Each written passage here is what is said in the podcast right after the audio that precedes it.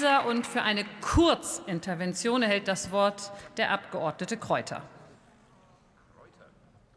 Vielen Dank, Frau Präsidentin. Ich kann es jetzt nicht lassen, doch noch dazu Stellung zu nehmen, nachdem hier in diesem Hause großes AfD-Bashing gemacht wurde. Wir hätten dieses Parlament vor vier Jahren schon verächtlich gemacht. Der Kollege Brandner hätte dann noch mal nachgesetzt. Dem muss ich ganz klar widersprechen.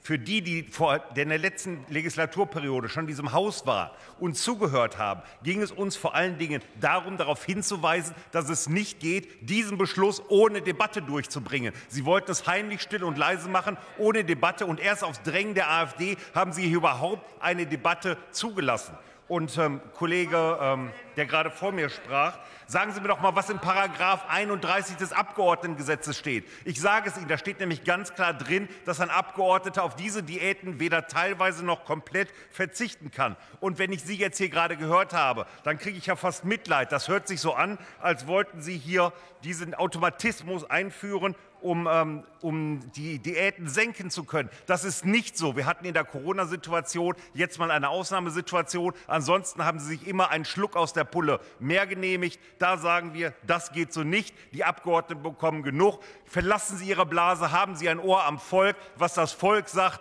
es kommt nicht jemand über ihn, aber es kommt jemand unter ihn. Jemand, der Sie hierhin gewählt hat, der Sie letztendlich bezahlt. Und es wäre schön, wenn Sie mich angucken, wenn ich gerade ähm, mit Ihnen spreche und mir nicht Ihren Rücken zudrehe.